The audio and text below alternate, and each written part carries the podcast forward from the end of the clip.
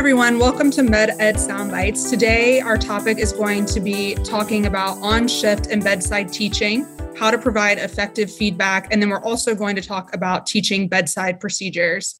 We have with us Dave Manthey today, who's our expert guest. My name is Ashley Heaney. I'm one of the associate program directors at Cleveland Clinic Akron General. And hi, I'm Julie Taunt. I'm the academic EM fellow at Eastern Virginia Medical School. So, Dave, tell me about some of your favorite bedside teachers that you've had throughout your career. And then, what are some of the qualities that have made them great? The qualities that make a bedside teacher great are the ones that push me a little bit further when I'm at the bedside and ask me questions to figure out where I need to learn. The ones who can identify where I'm struggling and then give me a hint to move on are the ones that I took the most from people who stop my bedside work in order to give me a lecture on something that I know most of the stuff about, that just creates anxiety. I'm wanting to get back to the patient. I'm wanting to move on. But if they can identify where I'm struggling or where they've struggled in the past, that's much more helpful to me to give me clinical pearls. The other bedside teacher that I think about is somebody who is extremely competent, somebody who I recognize that I want to be like. And that may not be the total person. It may be, I want to be like this person when I deal with a difficult patient. I want to be like this person when I deal with a, a, case that I just can't figure out. I want to be like this person when I'm putting in a central line. You can gather stuff from multiple different clinical teachers. Great. Now that we've talked about what qualities make for good bedside teaching, let's talk about how to actually do this. So, what strategies do you use for effective bedside teaching? A multitude depending on what the situation requires. Sometimes they've done a really good job and i'm just doing effective questioning. I'm trying to figure out what they were thinking and why they did what they did. Sometimes students residents just get lucky in being able to do the right thing or they're doing what somebody else did in the past and they don't really understand why they're doing that. I find that if you can talk with them and teach them why we do what we do they can apply that to more than one situation so that's beneficial. I don't find it very helpful to just give facts. Those are things that they can go look up. I want to help them think through a patient and how to take care of a patient or how to deal with a specific issue. Now, lots of people will say, well, I just don't, I don't know what to teach on each one. You can fix that in a lot of ways. You can do some teaching scripts. So we all have teaching scripts in our mind about a specific disease or a specific presentation. This is how I approach uh, somebody who comes in with vertigo, right? That dizziness that scares us all. So you could have that and you could teach that. Another way to do it is you could say, okay, so that's great. This patient's all taken care of. But what if they were pregnant? What if they were allergic to that drug? What if they were taking a blood thinner, right? So those are other thoughts that we can put in their head and push them a little bit further. Often in patients, you can take it to the nth degree right? So you have somebody who's a COPD or comes in and they say, Great, I've got them on some nebulized beta agonist and I've given them a steroid and they're doing better. Push them. What if they don't get better? What are you going to do next? What if we have to intubate? What are you going to do now? What if we get them on the ventilator and they start stacking breaths? What are you going to do now? Because what you've done is taken what they've shown you. I know this and you push it a little bit further. It also allows you to become extremely comfortable with a very sick patient right? If you take care of a patient that goes to that nth degree where you are manipulating the modes of the ventilator to keep their PCO2 down and keep their oxygen up, then everything else before that becomes easy.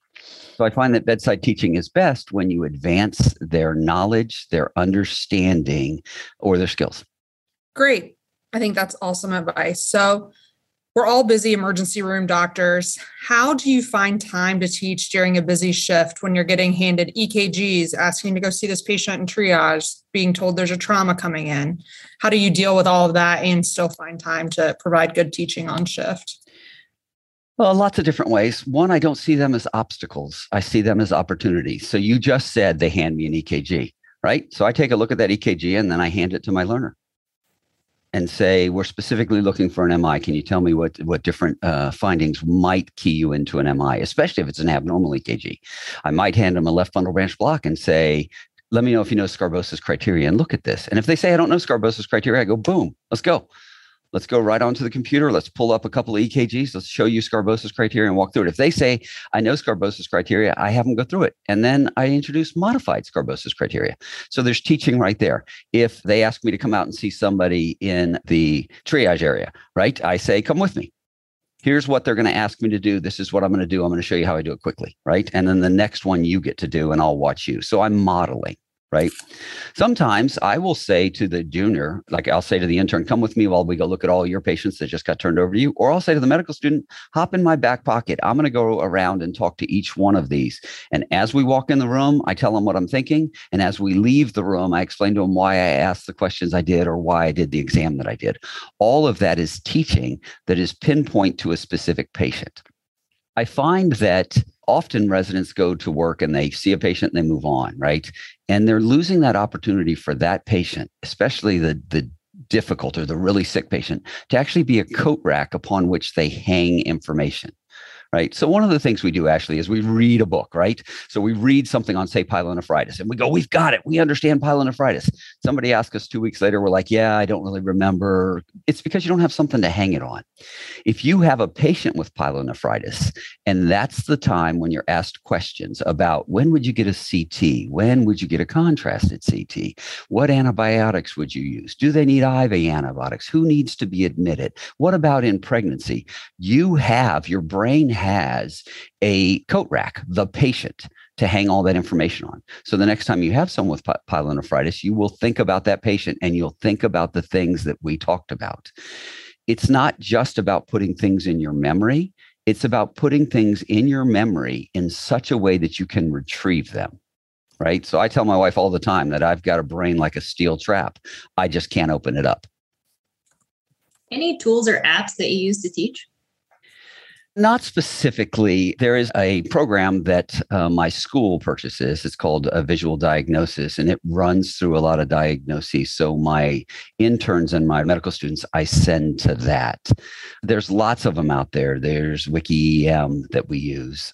I find it easiest to decide on the topic that I'm teaching them, Julie, and I'll pull up stuff that fits with that. So after I've done that for a while, I know where to go get the Sgarbossa criteria that I want. I know where to go get the LP video that I want. And each time I teach, I keep a list of those, uh, usually just mentally, and, and I know how what I type in to get to them on the computer. So, do I use specific apps? No, because then I find that the app takes over the teaching, and I want the app to be an addition to what I'm teaching. We've talked a lot about active questioning on shift, and I think this is one great way to have more active learning. Are there any other tips or tricks you use to avoid passive learning and steer your students and residents to more active learning?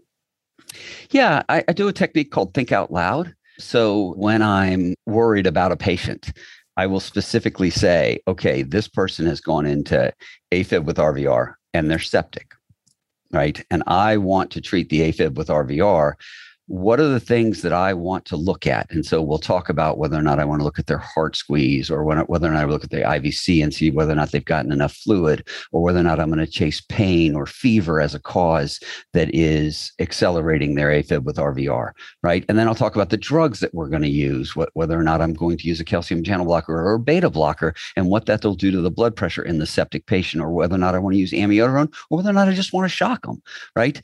And I'll talk about the pros and cons of each one one of those. So just to think out loud of everything that goes through your mind when you're trying to decide what am I going to do with this patient. I find that the residents really like that because they see what you think are the most important things to figure out before you make a decision. This has been a great discussion so far. Kind of moving on. So, for feedback, we all talk about it, but we often do a terrible job at it. So let's talk about what defines good feedback. Yeah, that's that's a really difficult one because you can go through a ton of different ways to give feedback. I think that a lot of people use uh, the SMART mnemonic, right? Specific, measurable, achievable, relevant, and timely. But I think sometimes we get a little bit mixed up. I think that it's not the person, it's actually the behavior that you want to change, right?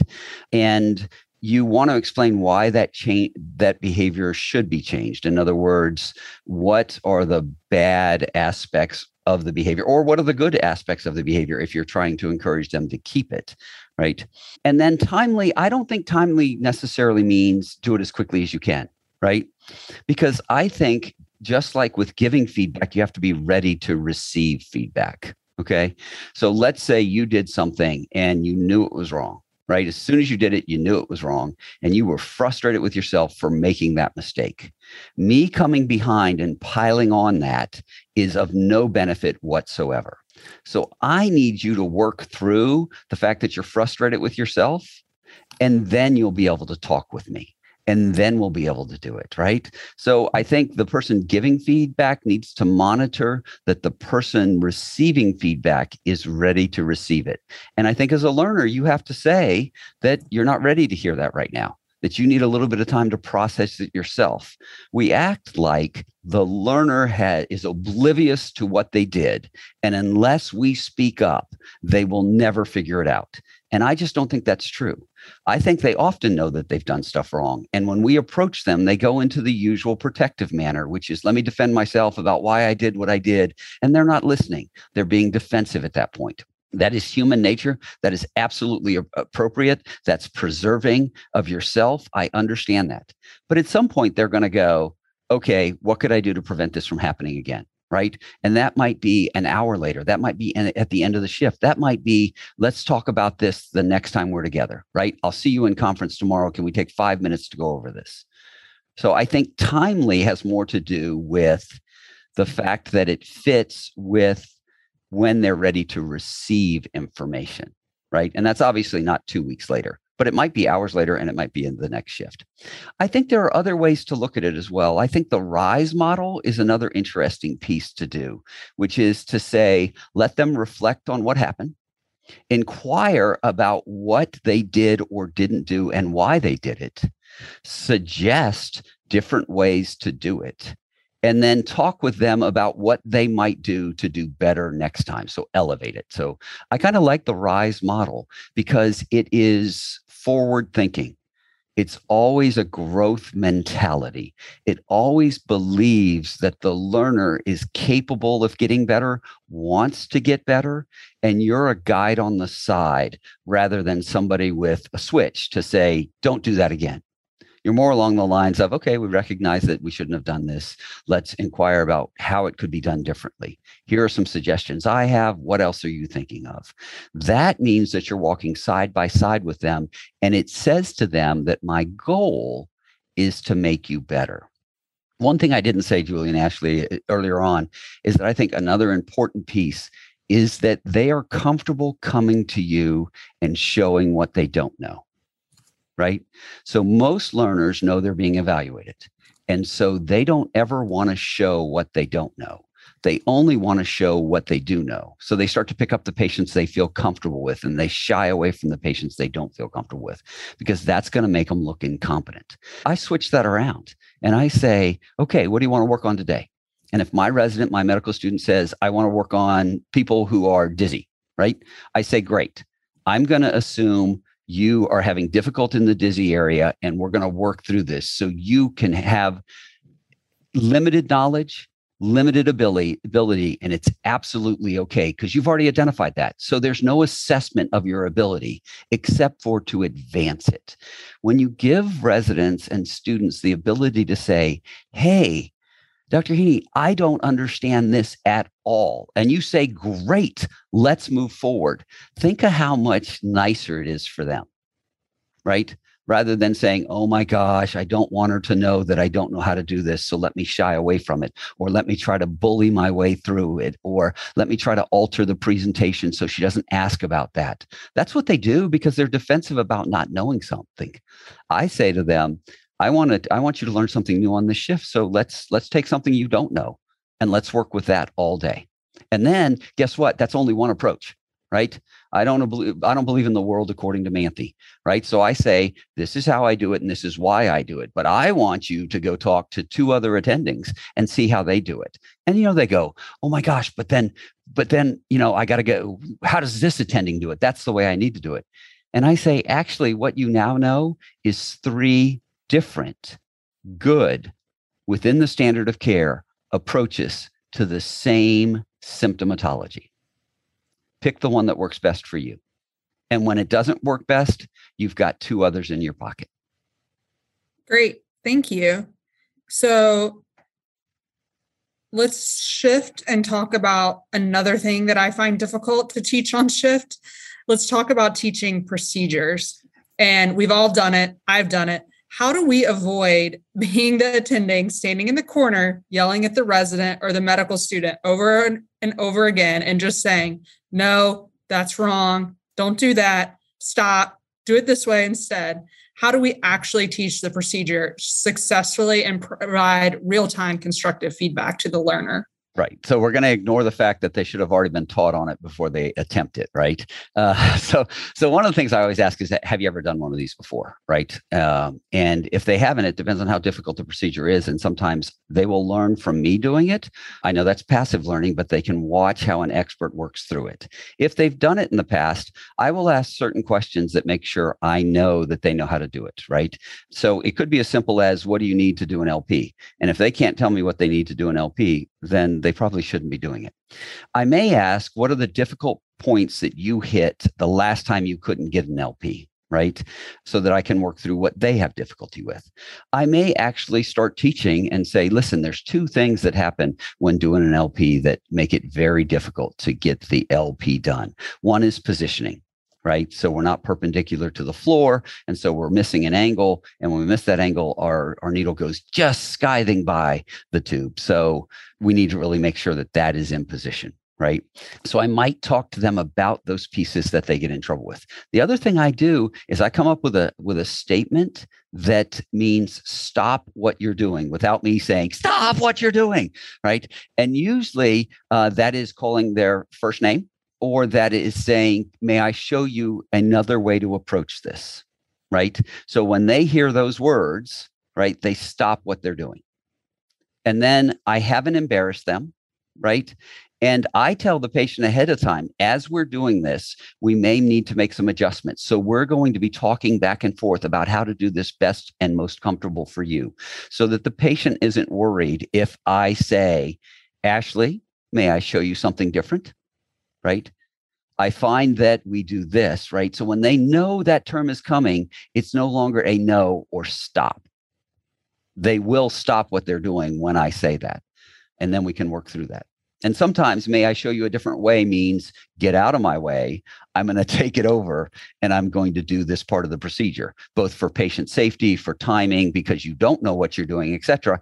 And the patient then expects that because I've already told them that we may be working back and forth to get this done. Great. And I think building off of that, um, sometimes depending on where learners are, they may encounter inconsistent teaching or hear multiple tricks of the trade, which could sometimes lead to poor procedure learning habits. Do you have any advice of how to kind of prevent this? Yeah, this becomes that thing of I have this neat way to do something and I want to teach you, but you don't even know how to do the procedure. So we really need to make sure they have the basics of the procedure down. And any institution can decide on what their basics are. Then, after they have the basics down, or when they run into an issue, that's when we can start talking about our tricks to get past that piece. But let's not confuse tricks of the trade with the way to teach them a basic procedure. It's not. We have to teach them the steps which they need to do. Talk to them about conservation of movement. Talk to them about uh, setting the patient up, all the key things that work. Then we can say, I have found that, you know, instead of doing that, I might do this. And so it's an additive, it's the second piece. It isn't like, learn my way and then somebody else will teach you a different way. Students just become confused. And remember, we lock it away in our memory when it is relevant to us at that moment. So it depends on the learner. If the learner is absolutely new uh, at putting in a central line, then just showing them how to identify the IJ is going to be the thing that sticks in their head, or how to line up their equipment so that they grab for the needle first, the wire second, the scalpel third, etc. But somebody who's advanced at it, it may actually be talking about dropping the, the angle of the needle and spinning the wire so that you can get past a valve or a turn, right? Because that's what they're running into that at that point. But if you gave everything to the novel learner, right? Or the person who's done it only for the third time, they're not going to remember most of it. So you got to move back to your basics. So I think this comes back to what does your learner know and where does your learner need help? Right? That's what you need to be teaching them. And at some points, it's going to be the basics. And at some points, it's going to be the tricks of the trade. So, lastly, we touched on it a little bit earlier when you were talking about having a safe phrase for the learner about when to stop and take a second and take a step back. How do you handle the situation in the room where the patient doesn't have confidence in the learner? What are some tricks you have for bridging that? Help me out a little bit more on what you're expressing to do a procedure or correct so when you go in to do a procedure and they see you, and obviously you have a lot more experience than the student that's with you or the resident that's with you, how do you not let the patient lose confidence in your learner when you're providing them feedback during a procedure? Uh, lots of different ways. Uh, one, I try to remind them that although I'm an expert in doing the procedure, that the person in the room with me, the resident, has probably done one in a shorter period of time than I have. Like, so I may not have done an LP in three or four months, and they may have done an LP last week. And I will remind them that having two sets of hands in on the procedure and two eyes looking for everything is more beneficial than having an individual person do it. I really haven't had much trouble with probably because we're a, a, teaching institution with people refusing to let a learner do it and demanding me. I find more that they want me in the room, they want me to be there. And I tell them kind of what my surgeon told me when I got some sinus surgery, right? So he was working near my brain and he said, Dave, a resident's going to be working with me. I'm going to let them do the things that they can do as well as I can do, but I'm going to be there to watch them.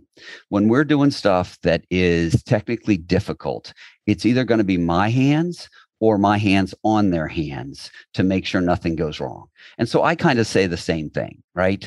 There's only a couple of things that are really important in this procedure. I will be here for them, I will be guiding their hands. And so it'll be just as if I'm doing it to reassure the patient. I find if the patient has trust in you as the attending, they then have trust that you're not going to let that learner make a mistake.